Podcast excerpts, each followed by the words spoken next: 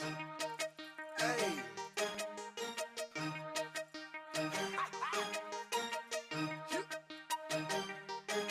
Real talk.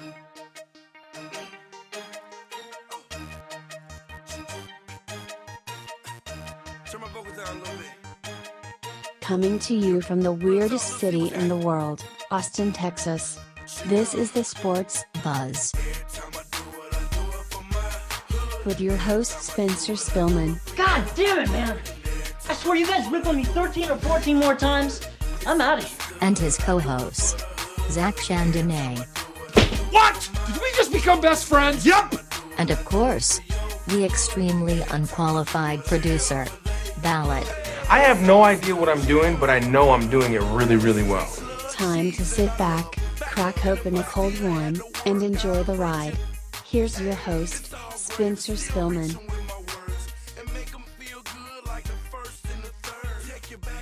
What is up, everybody? Welcome back to the Sports Buzz. I'm your host, Spencer Spillman. The Three Stooges got coached to my right here. What's up, man? Yo. Chad's back this week, finally. What's up, dude? What's up, buddy? I was waiting for a yo. Ballad pressing buttons. Howdy, fellas. Thanks for hosting our podcast. I can. Today is Tuesday, August the 8th, still, and we're always recording from the Strangeland studio here in Austin, Texas at Casa de Ballad. No! Will you just wait till we have an official vote on this shit? I'm just trying it out, just putting the training wheels on, getting a feel for it, and it feels good so far. The show, as always, sponsored by the beautiful, the delicious Strangeland Brewery. A beer for any occasion. Beer for... all occasions. Beer for every occasion. And you can always find the show on SoundCloud and iTunes. Yeah, buddy. Please keep up to date with every new episode. Subscribe and follow us on both of those sites. Give us some 5-star reviews. Click on every episode. That would be... That'd be nice. That'd be nice. Hopefully you listen to every episode. I know we listen to most of every episode. No! Well, I do. I try to. 13!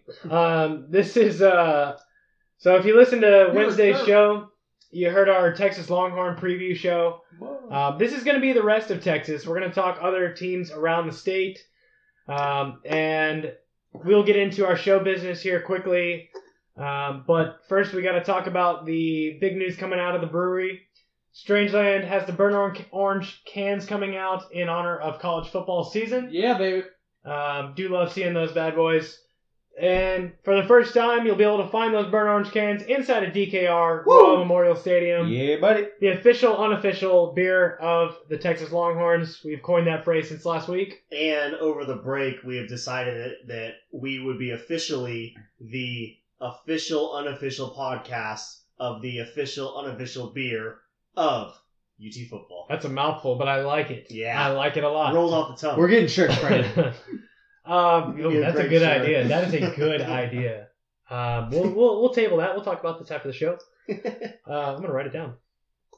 Yeah, take notes. All right. So, our other sponsor, Mountain Breeze Campground. There's a big party / Riverfest cleanup this weekend. The Saltwater Slide Riverfest cleanup going on the 11th through the 13th. Go check it out. Go camp. Go drink. Go float. And make sure you keep that Guadalupe River as beautiful as it always is. Check us out on Twitter at SportsBuzzTX. Find the brewery on Twitter at Strangeland Brew. Strangeland Brew. Mountain Breeze, no Twitter, but go to their website, www.mountainbreezecamp.com. Let's get into our show business. College football is now starting in 3 weeks. If you count Rice. Which we don't. So 4 weeks till Texas football, and we did dedicate a full hour to the Horns, so we'll dedicate a full hour between 8 teams, because that seems fair. This is kind of like that t-shirt you see where it says Texas and then not Texas. Yeah. It's like that episode, Texas but not Texas. Kind of like our episode, or our picture on Facebook. I believe it's our... the banner. Cover photo, yes. Yeah, so we'll be talking all the other teams around the state. We have several special guests calling in. We had to cut a few teams. We're sorry. We just couldn't fit them all in, and we really didn't want to talk about... Sorry, not sorry. Not sorry. We didn't want to talk about UTSA because they've only been a football team for like a couple of months, I think. Well, it's Texas State, and fuck UTSA. Yeah. I mean, maybe they've been around for a few years. I don't know. But there's nothing really going on in Nacogdoches, so we're not going to talk about SFA. And UNT is pretty much a joke. Can't even say their stadium name. I don't know what it's called. It's some sort of Indian... Quick, name a player at UNT. That's why we're not talking about them. Okay. Someone on the list. We're not talking about UTEP. Shout out to my grandma, though, season ticket holder. The old miners out there. Old miners, baby. Pick them. Probably one of the coolest stadiums, honestly. It is really cool. I do like UTEP. With the mountains in the background, yeah. Badass stadium. Very neat. I said, yeah, over in the cave. As I said in the beginning, our co-host Chad is back this week. He's back for all of 1 week, and he's out the next 2 weeks. So, life of a traveling vacuum salesman. Yeah, yeah. Dyson's got me on the road a lot. Vacuum salesman. Yeah. So out the next few weeks, we'll be traveling, but not on the pup list, right? Not on the physically unable to podcast. Not on the pup list. I don't have to go and see Dr. Andrews to see if I need to get anything repaired. Fair enough. Dr. Plays. So, we'll see. I will be doing Sports Buzz stuff while I'm over there. Hopefully trying to get to either a Braves game or a Falcons preseason game. I don't know. We'll see. I like it. We can see if we can maybe get you to call in from one of those places. It will definitely be on the weekend probably, so doubtful. Okay. Well, fair enough. Get some clips. Fair enough. And while you're there, maybe get a couple interviews with some fans from the area. See how they're feeling about the 28-3 upset blowing of the loss. And I will ask them how they feel about Falcons Day. Try not to get shot. Absolutely.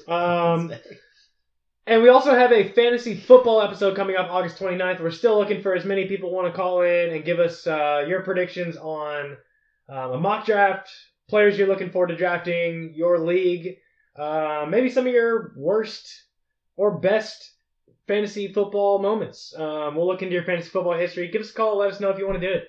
Hit us up on Facebook or Twitter if you want to join. Val, it's about that time you go make chicken wings, huh? Yeah, it normally is. What do you mean normally?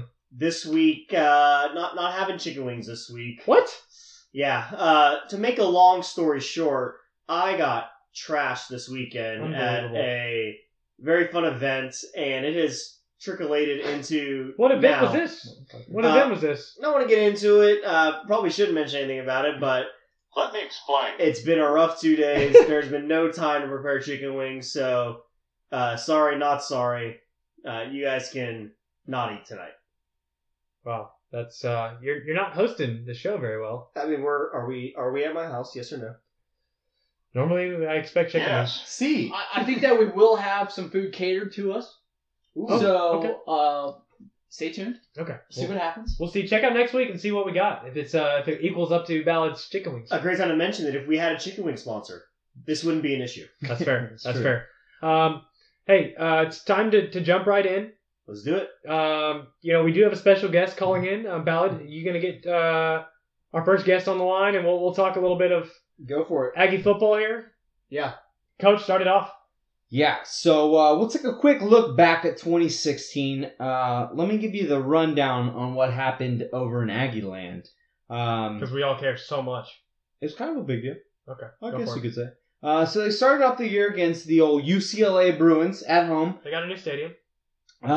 Interesting thing happened, though. With a 24-9 lead in the fourth quarter, the Aggies decided, you know what, I want to play a little bit extra football. They gave up the 15-point lead, forced overtime, ended up winning 31-24, however. So they took care of the Bruins right out the gate, took care of Prairie View 67-0, a big shellacking. By the way, we will not be talking about Prairie View A&M tonight. Yeah, we're definitely not on that list, not after getting skunked like that. And then a nice four-game stretch where they faced some pretty good competition. They went to Auburn. Won 29-16, only allowing 6 points in the second half. Played Arkansas at home, beat them 45-24, allowing only 7 points in the second half. Went to South Carolina, winning 24-13, allowed only 6 points in the second half. And then at home at Tennessee, this was an interesting shift in the momentum for A&M. Is that one of Tennessee's miracle games?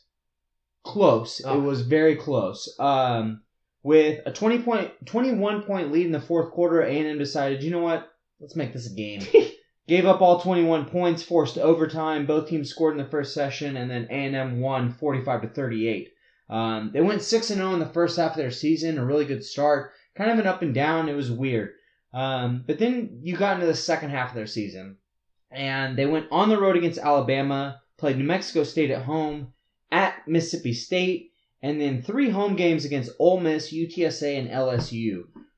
Turns out the Aggies would not win another SEC game. They lost at Alabama 14-33, at Mississippi State 28-35, and at home against LSU 39-54. And Leonard Fournette did not even play in that game. It was Derrius Guice that shredded the Aggies on their home turf. Yes, he did. They went 2-5 in the last stretch of their season, ending up 8-5 overall. Very, very disappointing. And in all reality, their defense was probably the biggest part that let them down in that second half. Like I said, in a three-game stretch, they only gave up 19 points in the second half. That's huge for them.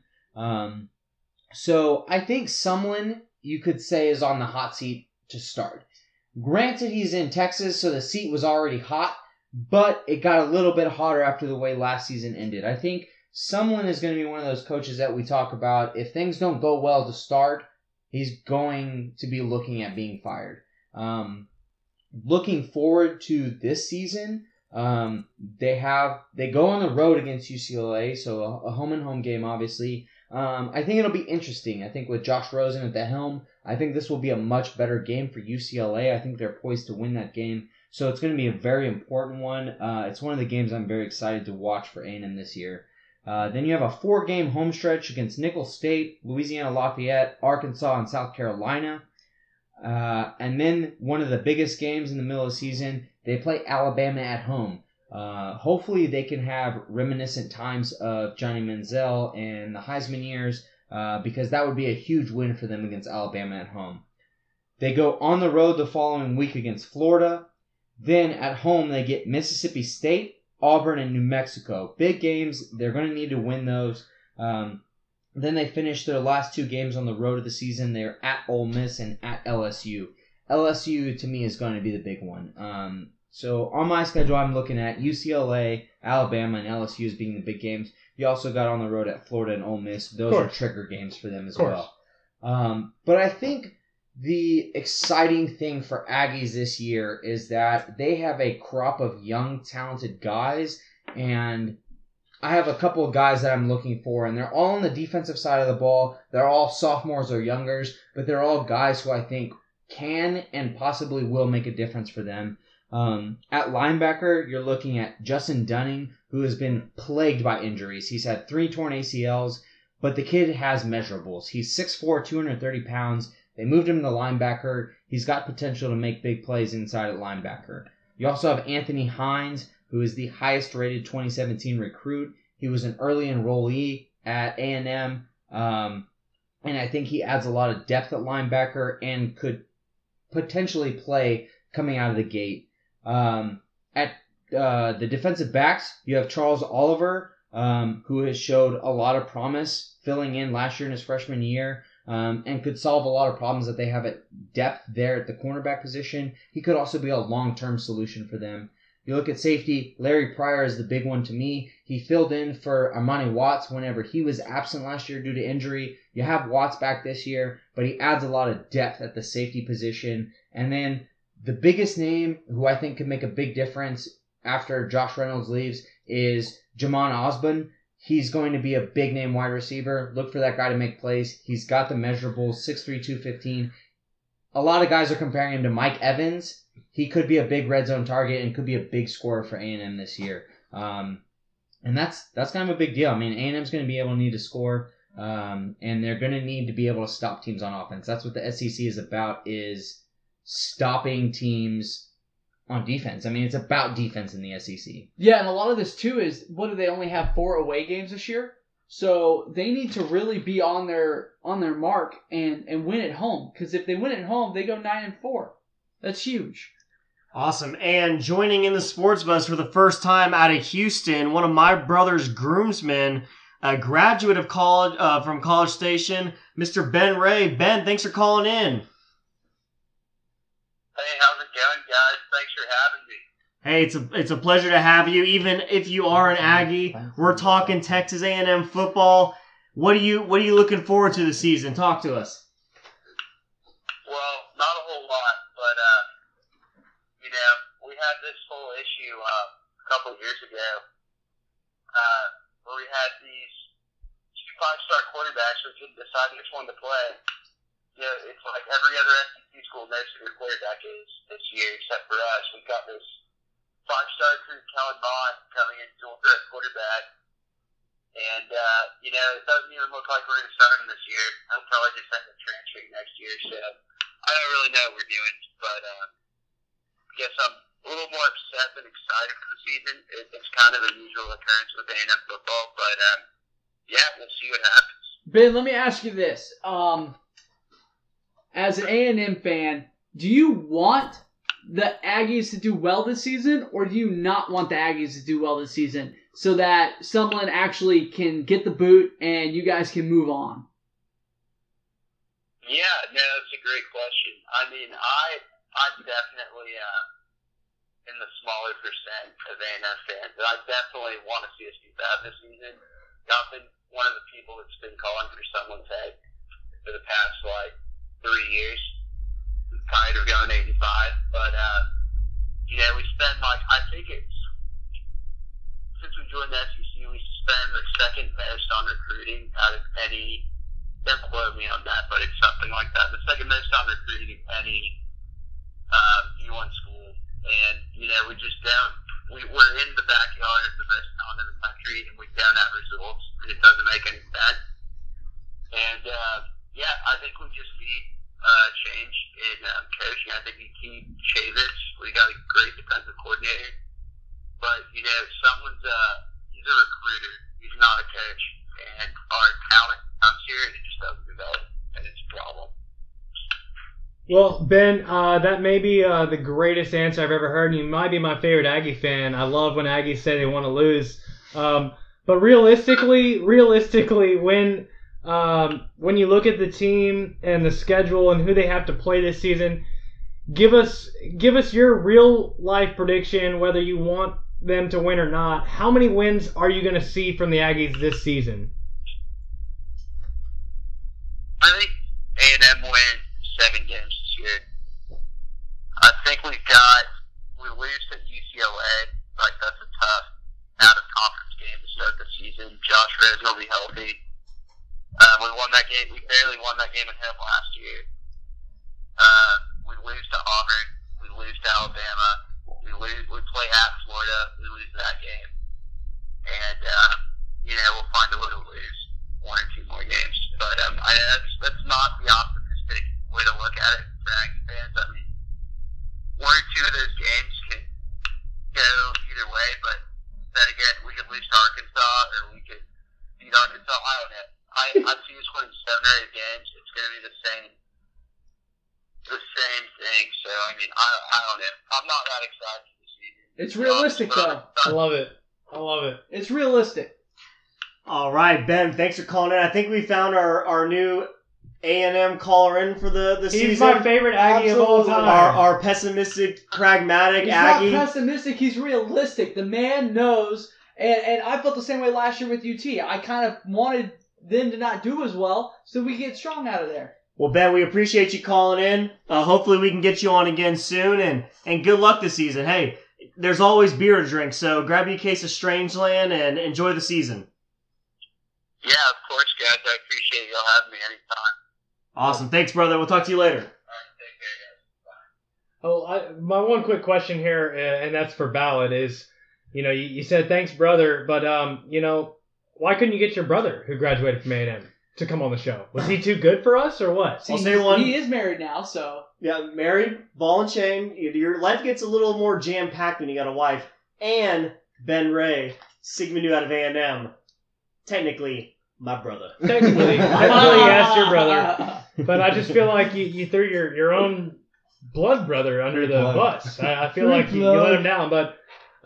Hey, John Ballard was doing good work for us. We extended an invite, and we ended up with Ben Ray, which I'm not going to lie, pretty happy about. Yeah, I'm very happy. Yeah, John Ballard sent a lot of invites to get callers this week for us. All right, next up. Oh, wait, we got to give our predictions of wins, right? Or do y'all want to do that? No, we got to move on. Okay, no. Ballard, hit it with the next team. Who we got? Next, we got the podcast's favorite team. We got the Baylor Bears, and I know we would all like to not talk about the team, but here we are talking about it. So I wonder if they're going to hand out rape whistles at the first home game. That is just inappropriate. That was not in the script, ladies and gentlemen. So, I apologize to anyone listening offended. So I don't apologize. Safety first. Let's look back at last season for the Baylor Bears. They started off hot, rattled off, what was it, six wins, and then came just the unfolding of the Baylor Bears. What was it? 1, 2, 3, 4, 5, 6. 6 losses in a row to Texas, who was not very good, TCU, Oklahoma, Kansas State, Texas Tech, West Virginia, and they end the year with a win over Boise State. So, Good for you. Yeah, good for you. Obviously, a disappointing season for the Baylor Bears. They have a new head coach now with Matt Rhule. Pretty sure they lost their spring game, too. I've been drinking enough that took me a second, so I like that. When I look at Baylor, there's a handful of, if we're going to say how can they succeed, the first one is matching personnel to the scheme they're going to do. Baylor, over the years, has been known as a fast-paced team who's going to score a lot of points and give up a lot of points. Matt Rhule's got to come in and find some sort of medium there. I was reading up on him at Temple. He's a real grind the ball down the middle type of guy. And at Baylor, he doesn't really have the personnel for that. So it doesn't sound like Baylor. It's going to be interesting to see if he can pull that off. So, a couple players that I've seen out there that, you'd be looking out for. The offensive player, Terrence Williams, a running back. Terrence Williams Jr. What did I say? Terrence Williams, a junior. No, Terrence Williams, the junior. I don't know a ton about him. I don't really follow Baylor football, but I'm just fucking with you, Ballard. Supposed to be pretty good. Oh, he beat the shit out of Texas last season. Yeah, he put up 120 on us? No, 180. Hey, fake stats. We could bring that back. It could be good.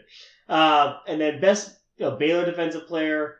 You got a guy on the defensive end, KG Smith. I like that. That's easy to say. KJ. Damn, I fucked that up. Great as a redshirt freshman. Had 5 sacks last year. What can I say? And talking about Baylor football, it's been... They've had a terrible year. There's no doubt about that, not only from the season, but just everything that went down. And let's just go ahead and say everyone on the podcast disapproves of what happened at Baylor over the years. So can we all agree on that? See. All in favor say aye. Aye. I've decided this season I'm going to try to look past what happened in the past, if not only for the sake of debate on our podcast, and because I want Baylor football to be able to move past this. It's one of those things where... It's a great university. And it has been a great university. It will continue to be a great university. And the shitty thing is that what happened at Baylor could happen anywhere. Of course. And it probably does. You get a power-hungry, aggressive coach paired with really shitty leadership at the university level. This is something that I think, unfortunately, we will see in the future. And I'm just saying, you never know where it's going to happen. At the end of the day, I just never want it to happen again. And I especially don't want it to happen at the same school twice. So I'm just going on record now as saying that I'm going to try to no longer shame Baylor for the things that have happened, because I think we've gotten our fair share of doing that on this podcast. If nothing else, but for the sake of debate. So let's look at Baylor's schedule moving into the 2017 season. Guys, looking at this, what jumps off the page to you? a whole lot of nothing to start again. We got a big old game against Liberty, and then they follow that up with another home game against powerhouse UTSA, and then a tough road game in Durham, which will be tough for Baylor, playing Duke, who's been on the rise in football. I was going to say, he's gotten better over the years. That's the hardest non-conference game. When they scheduled this 5 years ago, they thought they were going to roll this one. Yeah. I would love to see them lose to Duke. They could lose to UTSA. They're on the rise, too, right now. I hope they do. Very possible. I mean, obviously, the OU game stands out. They got OU at home. They have to go into Stillwater, play Oklahoma State. They are in trouble as soon as they hit conference play. Of course they are. Oklahoma. At K-State, at K-State, Oklahoma State. Oklahoma State, West Virginia, and Texas. That's going to be a tough test for them. Here's where they messed up. They picked... Well, maybe not. West Virginia has their homecoming game. I guess that's probably the weakest home game they have as far as conference games go. That's fair. Here's the way I see this. Baylor's over-under totals for the season, 7.5. The first three, they should win, right? I mean, they should win those three games. I'll give them 2 out of 3. But hypothetically, they should win those three games. I'll give them 2 out of 3.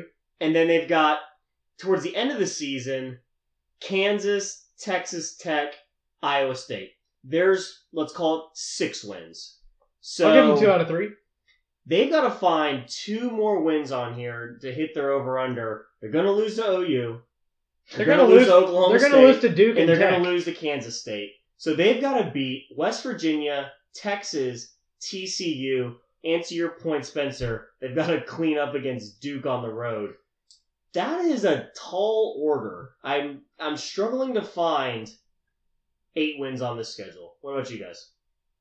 Yeah, I totally agree with you. I mean, I'm struggling to find their 6th win on this schedule. Honestly, that's the thing is I don't think Baylor makes a bowl game. They're going to lose to Duke. There's way too much change going on. And in all honesty, I'm kind of with you, Ballard, on this. Like, I think... You got to give people the benefit of the doubt to move on and improve upon their situation. I totally agree. I think that's paired along with how the program does. But in all honesty, I mean, just looking at this with no regard to what has happened in the past, I think this is an extremely tough schedule for them. I think Duke is a challenge on the road. I think that next 5-game stretch is very hard to find 2 wins out of there. And then you look at their last 4 games... I don't think that they win 3 out of those 4. I think they lose to Tech and Iowa State. Woo!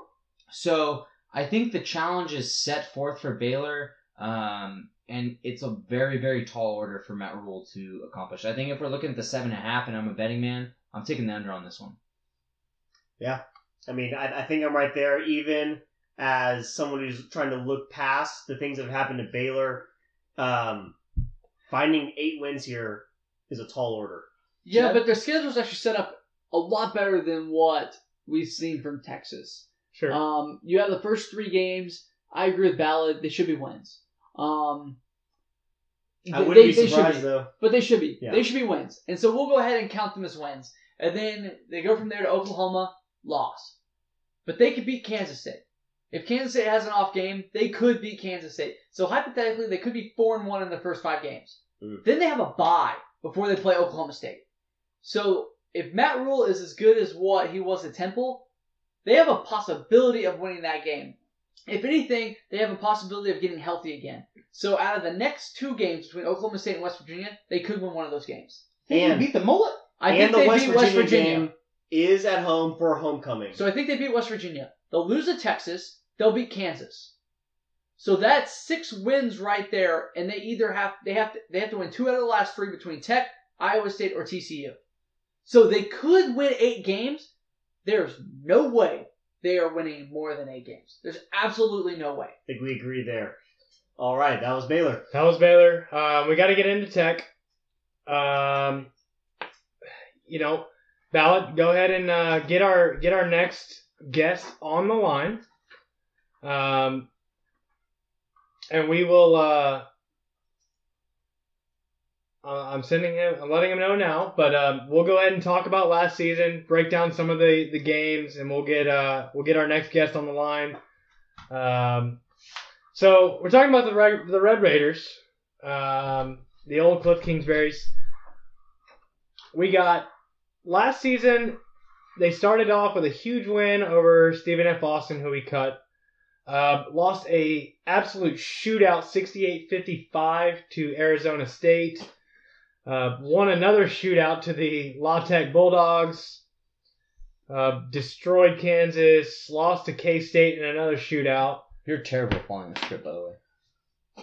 Continue. Am I? Continue. I don't see a script. Continue. I don't see a script. Continue. Threw me off. Got beat by West Virginia big time. Lost another shootout to Oklahoma State. Won a close one to TCU. Got beat by the Horns in Lubbock last year in another shootout. I mean, clearly these guys can't play any defense. Lost another 45-44 game to Oklahoma State, 66-10 to Iowa State.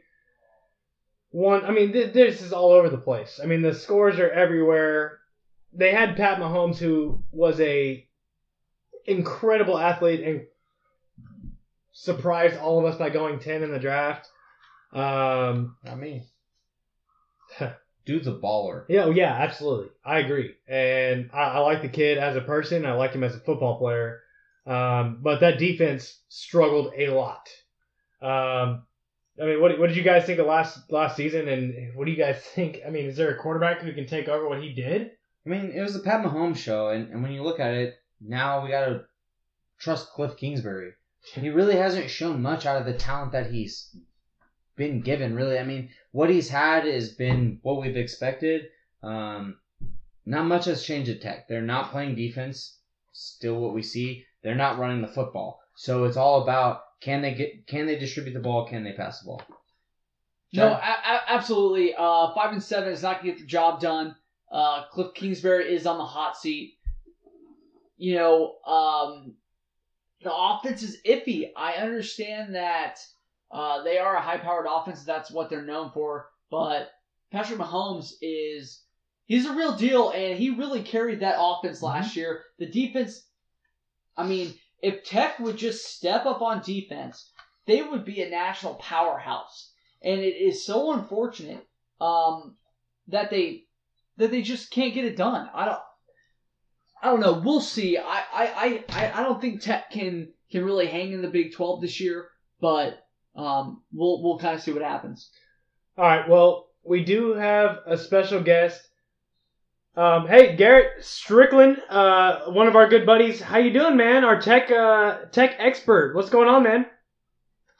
Hey, not a whole lot. Just ready to talk some football. Yeah, man. Let us know what you're looking forward to this season after the Red Raiders lose Pat Mahomes, and tell us how they're going to rebound from that. Yeah, that was a big hit, but I think that Nick Szymanek has been behind him for a couple of years. He's been watching his every move. I think that he's ready to step up, and we've got a lot of guys who are ready to just compete and try and make the best of the season. Try and bring back the Big 12 championship. And, offense is obviously our strong suit. We got to work on our defense a little bit. We'll see how that goes. But we've got a new GC. He's been there for, I think, 2 years now. Brought in a couple of good guys. He led U of H to a Conference USA championship a couple of years ago before he came back over to us. But, I think that we've got a lot of guys out there that are ready to compete and try and bring one back to West Texas. Garrett, I just want to start off by saying that I miss you, buddy. So what is your outlook on Cliff Kingsbury's future moving forward if this team goes, let's say, 6-6? In Lubbock they call him the king for a reason. I don't think that he's getting dethroned as much as some people might like to see it. I think that I think that he's a great coach. I think that he does a great job leading the offensive portion of the team. And as far as defense, I think that's why he brought in Coach Gibbs. I don't know. He signed through 2020, so I think he's going to at least be there that long. And, you know, I don't see us going 6-6. I think, you know, we might bring home a few more wins than that. But, you know, honestly, I think he's there for the long haul. I think he really believes in the team and in the university itself. Oh, Garrett, it's good to hear your voice again, man. So you're right about one thing. Kingsbury is definitely a prettier man than old tortilla-faced Leach that was there. Vegas has got you guys at an over-under of 5.5 wins on the season. Realistically, what do you think this season looks like? How many wins do you guys get? And kind of how do you foresee this season going for you guys? Realistically speaking, you know, we've got a couple games I think that we can pull out of the bag. You know, I'd like to see us win some of the big ones. You know, hopefully we can pull off, you know, something that gets OU or TCU again. I think that playing Texas is going to be a real struggle as always. You know, there's always a pretty big battle. You know, I would say that I would say that either 5-7 or 6-6 is, you know, pretty realistic. But you know, I'd like to see us win a few more and, you know, bring something over a 500 schedule or a 500 record to end the year. Well, I like the optimism, Garrett, and I really think that Tech, if they can play some defense and just shut somebody down, I mean, they may have a chance. They can score, that's for damn sure. They always have been able to. It's just been that other side of the ball. But, hey, man, we really appreciate you calling in.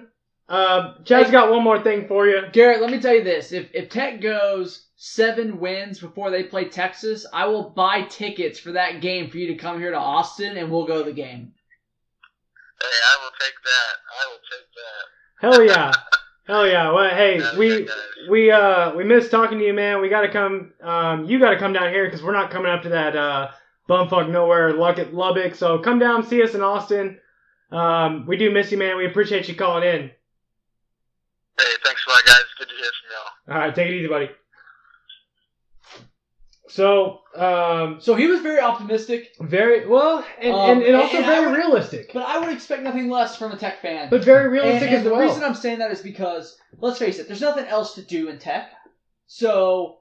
than to drink and think you could win that many games. Drink and think that you can score more points than the other team. And that's what they've done to this point. So... yeah. I definitely don't see this. I am definitely going at 5 wins for Tech. Maybe 6 if they're lucky. Fair enough. Let's go to TCU. Yeah, let's go to TCU. So, basically, last year TCU finished at 6-7 overall. They beat South Dakota State. Good for them. They beat the Jackrabbits. Had a thriller in double overtime against Arkansas that they lost by a field goal. Beat Iowa State, beat SMU, lost to OU in a close one, 52-46. Barely hung on to beat Kansas, which Texas couldn't say the same. Lost big time to West Virginia, lost a close one to Tech. One huge in Waco against Baylor, which the wheels were falling off. I know we were all talking about that one for sure. Then had a bye week and then followed that up with a huge loss to the Cowpokes in Oklahoma State. Beat the dog shit out of the Horns. That was the game that was supposed to save Charlie Song's career. And yeah, it didn't. Yeah. That was that bad game. And then turn that around with a devastating loss to K-State at home. Close it out with a loss to Georgia in the AutoZone Liberty Bowl. TCU. It was a disappointing season. Definitely a letdown season. Yeah, absolutely. Some people had them as a playoff team. Like, people were high on TCU, and to finish under 500... not a good look for the Horned Frogs. Well, they got Jackson State, Arkansas, and SMU again to start off this season. They have Arkansas in Fayetteville, which is obviously one to circle. That's all to scheduling a tough SEC opponent in the first game or second game of the season. Well, let's be clear, it's a mid-tier SEC opponent. Yeah. Let's not over-exaggerate Bielema and them piggies. Bielema or Bielema? Bielema. Okay. Same thing. So SMU, and then they got at Oklahoma State, which is probably another loss. At K-State, which they'll probably lose. We got they come in. Well, they got Texas at home, which is, I guess, good for them.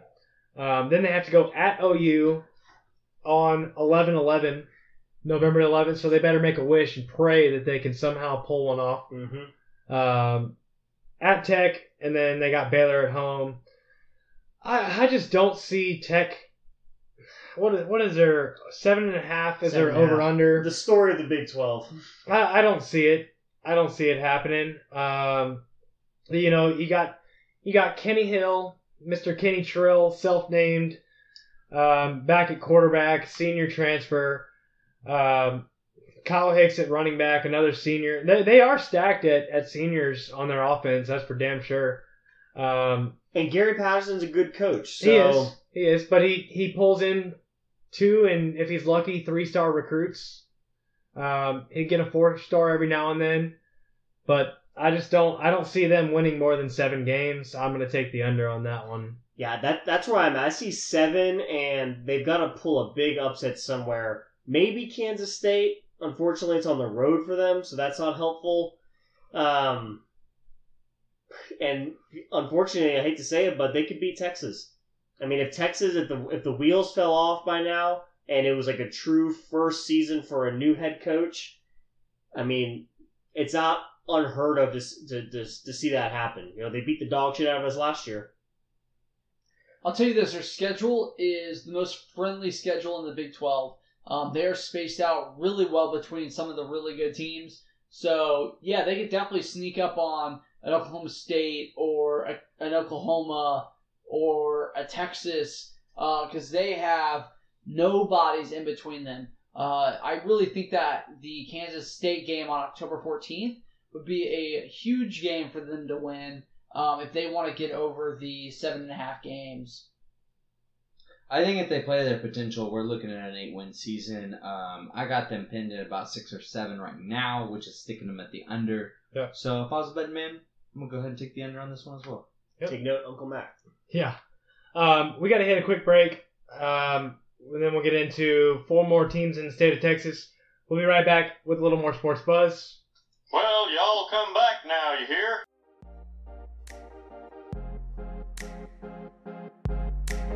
Do you feel the buzz, or is it just me? Trust me, something in the bed just above me. Something like a dream state, you call it a clean break. Do you feel the buzz, baby? Do you feel the buzz? What's up, everybody? Welcome back to the Sports Buzz. As always, the show is sponsored by Strangeland Brewery. What a beer for any occasion. Beer for all occasions. Fuck me. To drink all the time. Oh, yeah. Oh, I'm dying. Beer? I'm going to have to call you back. A cup of coffee? Chad, please just go into Houston, please. Let's get into the Houston Cougars! Cougs! Just to let you know, Houston's flooded right now, so good thing I'm no longer there. So we're going to cover the Houston Cougars, guys. Tom Herman's former team, now taken over by Major Applewhite, former UT quarterback and coach. Guys, Cougs started off really hot last year, winning 5 of their first 5 games. What? I'm just saying, they started off hot. They started off real hot. The huge game against Oklahoma, just literally taking it to them, showing them that meant business. That was a huge win for the program to actually put them on the map. However, they couldn't withstand it throughout. I mean, still they went 9-3, which was great. However, there was a lot of turmoil within the program due to all the speculation with Tom Herman. So, of course, they beat Texas State 64-3. Just want to throw that out there. I was at that game. Fuck our alma mater. And for how long? I was at the whole game. I was actually in Jerry Fields' suite. I don't know if you saw the sign of the stadium. It's got his name on it. And yeah, we watched that entire game. Luckily, I was in the suite where there was lots of free beer, and I needed every drop of it, but that was embarrassing. So Houston, coaching changes all around. They do get a couple guys back. They lose, of course, their quarterback from last year. It's going to be interesting to see what they do this year. What do you guys think about the Major Applewhite hire, and how do you think it's going to play into this year? Man, honestly, I want the best for Major Applewhite, but I think he's about to fail. I think honestly, this Houston team is about to take a turn for the worse, which is not what I want, but it's what I think is going to happen. I don't think so. They got a weak-ass schedule and a weak conference. I think that Tom Herman left the pieces there to build, and Major has been around the coaching game. He's coached under Saban. He's coached under Herman. He's been around the coaching realm, around college football. He knows what he's doing, and I think he deserved a position to be a head coach. I wish nothing but the best for Major, and I really think he's going to succeed. I think he's going to be a great coach. I always saw him as more of a coach than a professional player. I got to disagree with you. I think Houston is going to have a really tough season. They opened the season with UTSA, a team on the rise who has continuity at the coaching staff level, where they don't have the turnover that's happening in Houston. You like that? Do you know how long UTSA's had a football program? Do you know how to spell continuity? I know how to type it, because I type it a lot. They've practiced for as long as they played. But they've got a coaching staff, they got them to a bowl, and they're going to play a team that doesn't have any of their coaches from last season. Honestly, Major Applewhite was coach. That's going to... He was. But he wasn't a head coach, okay? But he was there. He was there. He knows the players. I was at a lot of UT games last year. You wouldn't say they had continuity in the coaching staff for me. I'm just saying. That's because nobody came back. Everybody was gone. I'm just going to say, I just don't see Houston having 8 wins. We're long. Let's go. All right, I got Houston with 9-3 again. Dude, honestly, it's -8. I'm going under. I'm taking the over with Houston. I'm over. I think 9's good. I think 9's a solid number. We're split on that. I can't wait. Zach. The Zacks. Are we writing this down? Well, nope. You got to drink. I'm not. You got to drink. I said we zig and zag, but I'll drink for it. You're drinking. Just because you're thirsty? Because I'm thirsty. All right, Coach. So I'll bring up SMU, who is going to beat Houston this year at home. But the Mustangs went a classic 5-7 last year. Signature wins were against UNT, Houston, and Tulane. Obviously, they play in the Tulane. They play in the AAC. They start off this year with SFA. They get UNT at home. They play TCU on the road. They play Cincinnati on the road. They play Navy and Memphis on the road. 4 road games. I gotta think SMU is gonna have a little bit better year than that. But I think the biggest thing for SMU is that they have a 3-headed monster at running back between Xavier Jones, Braden West, and Kamon Freeman. Those 3 guys are probably some of the best running backs in the AAC. You look at some of the other competition they have: Arkansas State, UConn, Houston, Tulsa, UCF, and Tulane. I just got to think that this team goes at least 500 this year. That's what I'm going to stick with, is a 6-6 record. They are projected currently at 5 wins. What do you guys think looking at this schedule? I think 5 wins is fair, but I'm going to go on a bold prediction and say they lose to one of the 2 teams that we cut, SFA or North Texas. I'm not going to say which one, but I think they're going to lose to one of those teams. There you go. Bold prediction, less than 5. Less than 5? So you think they go 4-8? Yeah, they're shit. I think so. I'll say it from the cave. All right. Shit. I'll go on a bold prediction as well and say U of H will beat them. That's so bold, Chad. Other than that, I mean, over under 5. If you can't win 5 games, it's ridiculous. They're playing Tulsa, UCF, Memphis, Tulane. They'll lose to TCU. Arkansas State, come on. That right there is 5 games. Arkansas State is a good team in the Sun Belt. Yeah. They win it every year. Keyword, Sunbelt. We'll get into that in a second. Even if you take away Arkansas State, they have UConn and SFA. That's still two more wins. UConn's They should win 5 games. That's what I'll give them. I'll give them 5 games. You're taking the push. I'm taking the push. There's no way. Which is a win in the gambling role. I'll tell you that. Ballad? Yeah, I think they can squeeze out 6. I think that they get their natural 5, and they'll upset somebody at home. Not sure it's going to be. If I had to guess right now, I think maybe they could beat Memphis at home. I'm sorry, that one's on the road. I think they beat Tulane at home. It feels like a winnable game, and I think they could also beat Tulsa. UConn's probably the game that will decide their season on the over/under side. So yeah, I got over on. Over. Chalk it up to U of H for a loss. All right, well, talking about over-unders, Texas State's got a pretty low over-under. Ballad, tell us what you think about our Bobcats. What do you see from the team this year? Well, I'll say I'm real proud to be a Bobcat, but not because of their football team. Yeah. When I was doing some research and saw the 2.5 over-under on Texas State, I thought to myself, wow, that's a guaranteed over. And then I looked at their schedule. And even in the Sun Belt, I cannot find 3 wins on this schedule. What? I think they beat Houston Baptist. I think they beat Coastal Carolina. And other than that, finding a 3rd win on this is really difficult. You're telling me they're going to lose the I-35 battle to UTSA? Like I said, continuity on the coaching staff. Wow. They've just got off a bowl win. They're rolling. I'd love to say we're going to beat UTSA, but it's not a guarantee. That's probably the one I feel the best about. Listen here.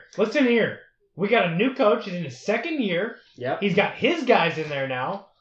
I think this is an easy bet. This is an easy over 2.5.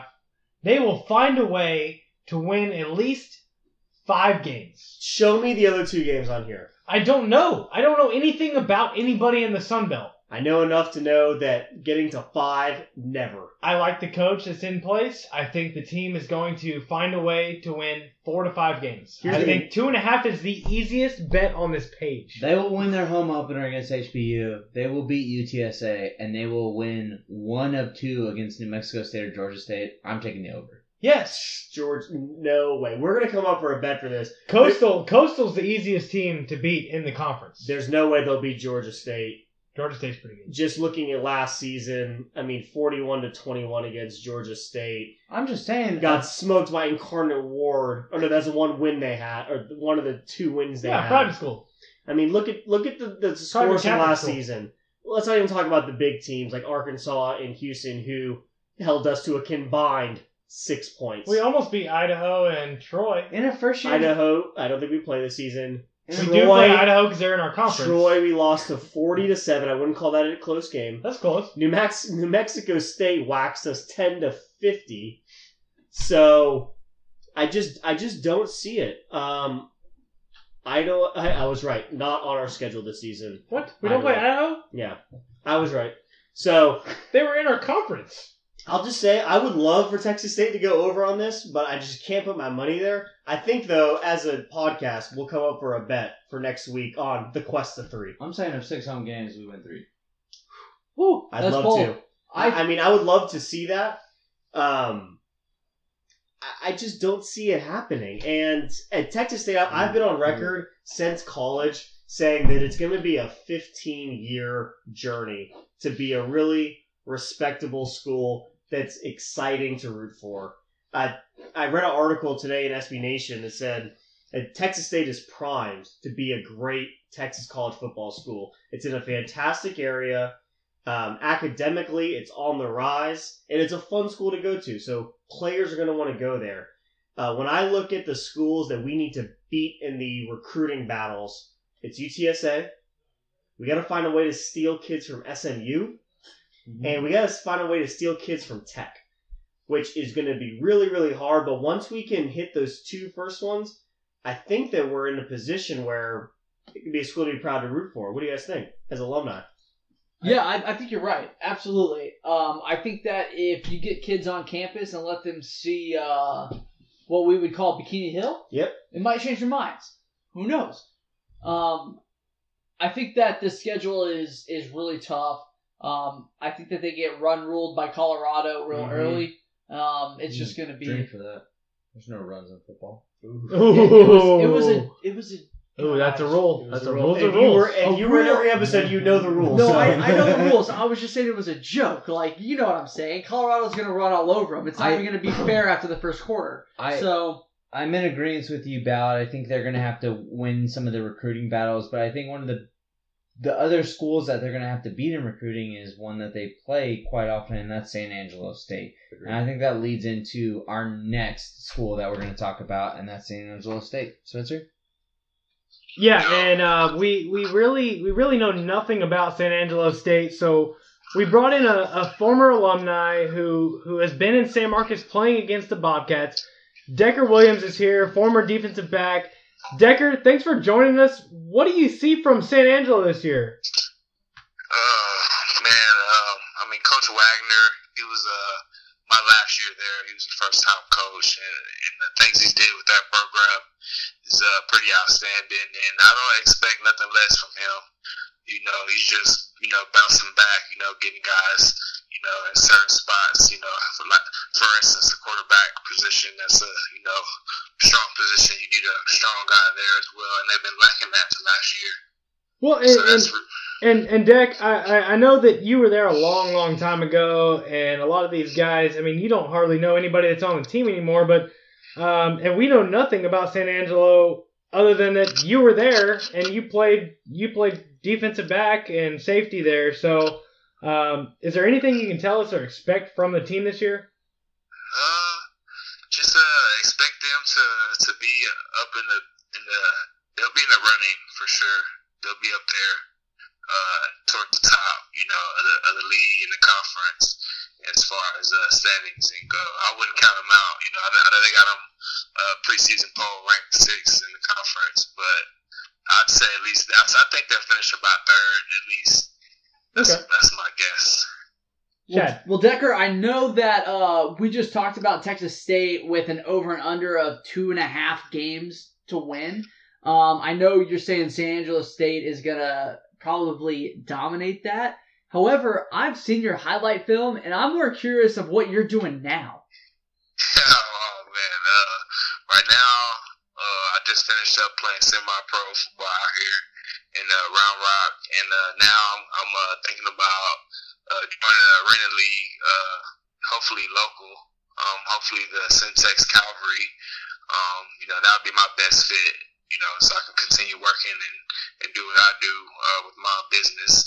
And things like that, and of course it's good for my family and friends because, you know, it's close for them to come and check the games out, but that's just something that, you know, you might look forward to in the near future.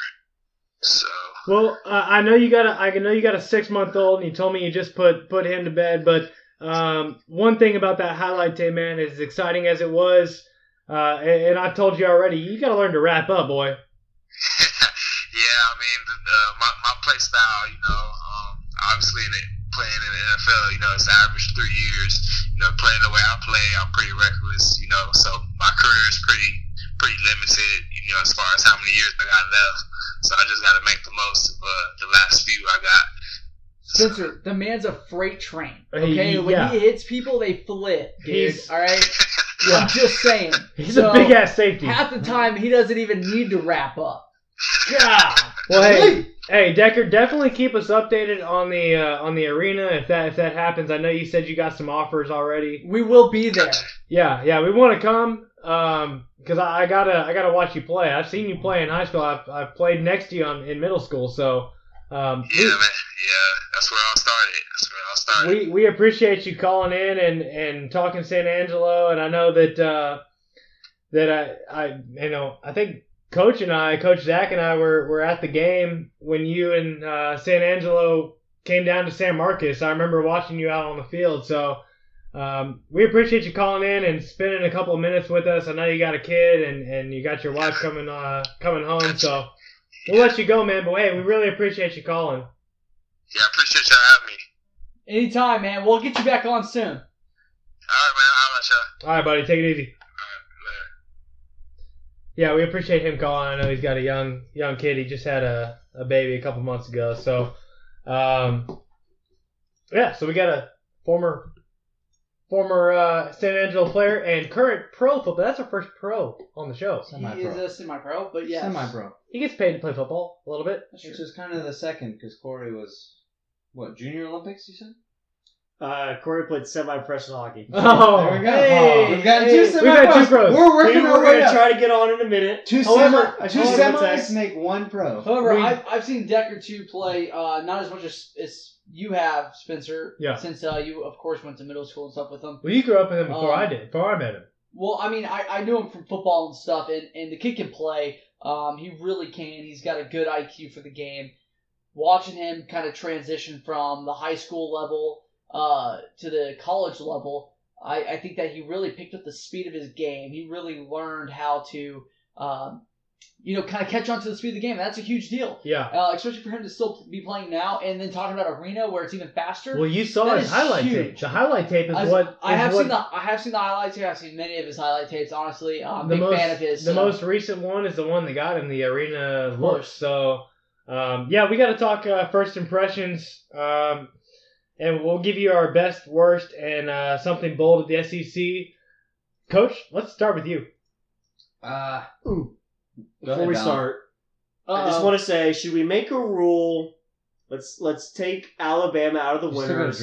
I do have to drink for because that. I think we could all go ahead and say that Alabama will most likely win the SEC. Should we take that out, or what do y'all want to do with that? Yeah, no. I don't want to talk about Alabama right now. Okay, perfect. Alabama is a joke. Okay. Bucks Bama. All right, so let me go first then. All right.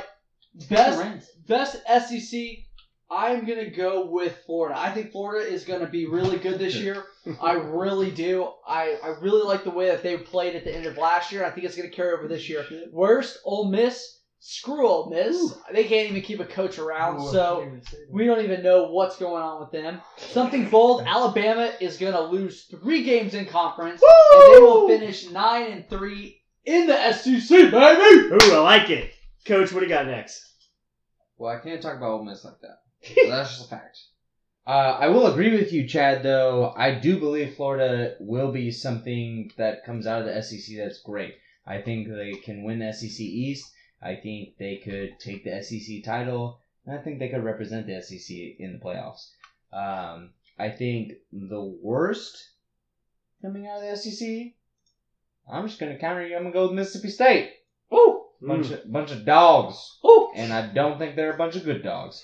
I think Mississippi State is kind of on the downturn.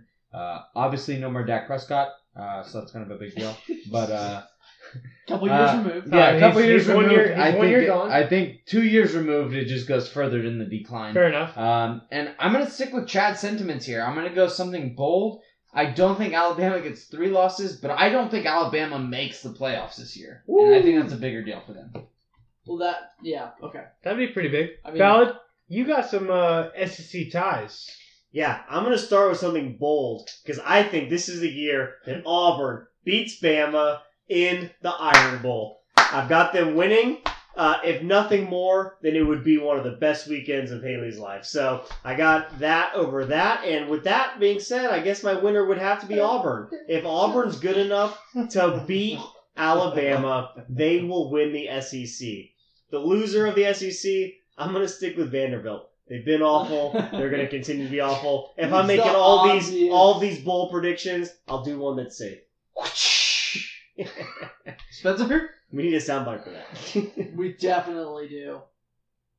I'm going to go on bold prediction first and say that Texas A&M... Stop. They won't fire their coach mid-season, Chad. But I do think that they are going to finish at less than 7 wins. Makes sense. Ooh! But I think...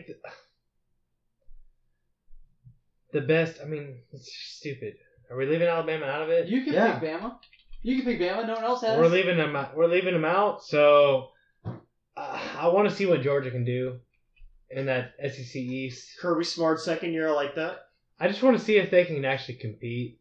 I don't think Tennessee can do anything in the East, but I don't know. No doubt.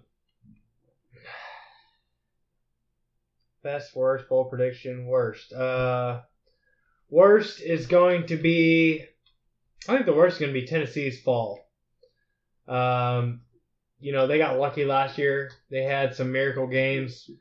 They had my brother who has alopecia as well, which I'm pretty sure I have, which is not doctor diagnosed, but I do have a pretty bald spot on my leg. So my alopecia brother, he's gone. I don't remember his name. What was his name? The quarterback? Dobson. Josh Dobson.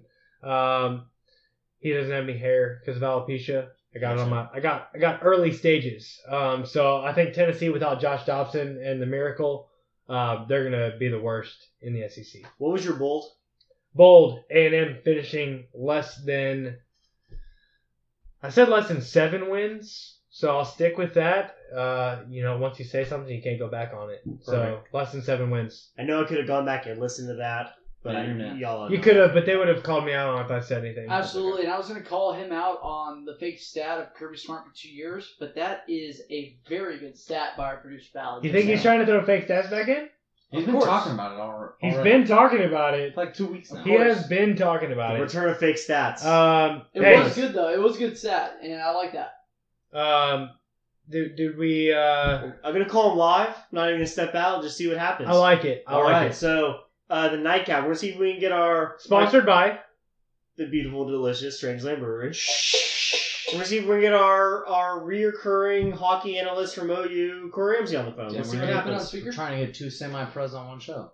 Let's get the ring, yeah. That's a whole pro. What time is it? Definitely past his bedtime. 10:25. Is he back from vacation? 10:23. 10:23, exactly. This motherfucker. Of course. Fucking in Costa Rica still.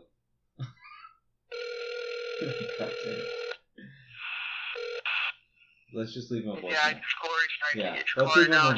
You should definitely leave him a voicemail. At the tone, please record your message. When you have finished recording, you may hang up or press 1 for more options. Hey, Corey. It's just the guys from Sports Buzz. We are talking college football all night, and just want to let you know that here in Austin, it's 10:24, and... OU sucks! Fuck you. Well, that all was right. Corey. Glad he could call in. Yeah, thanks, Corey. Yeah, thanks. Didn't answer our phone call from the first show on Wednesday. Didn't answer our call on the second show on Friday, so... I don't know if we should have him on anymore. Yeah, we probably will. Only for Chell. We'll wait till NHL shows back up. We're actually not that bad on time. I'm happy to say that we're only 6 minutes over right now. Yeah, we could ruin it, but here we go. We're not dragging it out, but I mean, I'm gonna always drag it out a little bit. But hey, I do want to thank our guests, Ben Ray, Garrett Strickland, and Decker Williams for calling in and talking their teams. Absolutely. They were all great. Yeah, and we appreciate all you guys. Of course. And we don't get that. We don't get too many call-ins, so it's nice to have that. Changes up the show a little bit. But I want to thank you guys, as always. Especially I want to thank... I've never heard him thank us. Bless up. I thank you guys every week for being here. Bless up. I want to thank our producer for pressing buttons, Ballad. Yes. Chad, it's good to have you back, man. Yo. God damn it. Oh, Coach, as always. See. I hope you guys enjoyed our Texas college football show here. Next week we'll be back to our regular schedule, talking pro show on Wednesday, and... Amateur hour on Friday. So be sure to check it out. Share it out with your friends if you're listening. Tell us what you think. I'm the host, Spencer Spillman. We're the Sports Buzz, and we are out! Peace! This party is officially over.